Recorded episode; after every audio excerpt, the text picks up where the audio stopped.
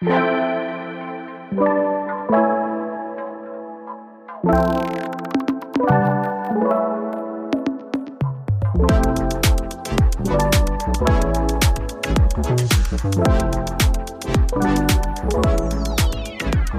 à toutes et à tous, euh, au programme d'aujourd'hui, le déplacement de Kate et du prince William dans les Caraïbes.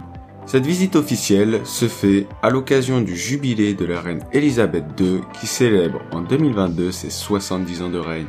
Leur tournée a commencé le 19 mars au sud du Mexique, au Belize, puis s'est continuée en Jamaïque avant de prendre fin aux Bahamas le 26 mars dernier.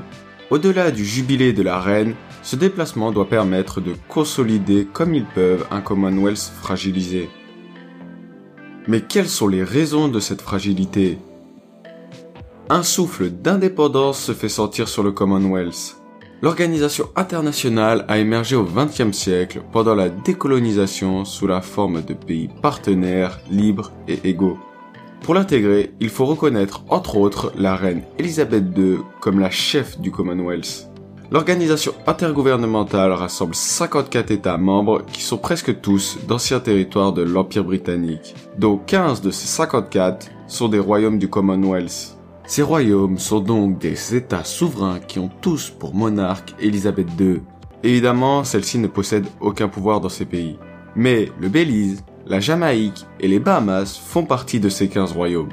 Cependant, une contestation de plus en plus forte accuse le Commonwealth et la couronne britannique de néocolonialisme. Le couple avait donc pour mission de protéger l'un des derniers empires d'influence de la reine.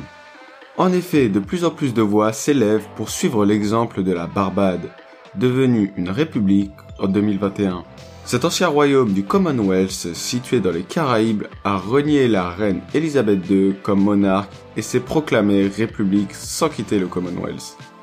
Mais la tournée de William et Kate aux Caraïbes a connu un raté, avec l'annulation de la première étape dans un village du Belize à cause d'un conflit entre la population locale et une organisation caritative dont le prince est le parrain. Dans les trois pays, les applaudissements n'ont pas été les seuls à accueillir les représentants de la reine.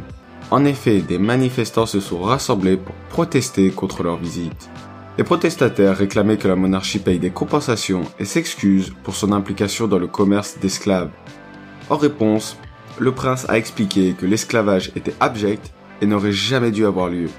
Il n'a toutefois pas présenté les excuses demandées par la population locale.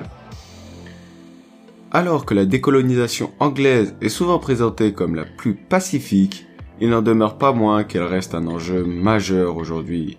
Et surtout pour les populations qui, même des générations après, gardent des cicatrices comme entre la France et l'Algérie. C'était une semaine, une info. On se retrouve dimanche prochain pour un nouvel épisode.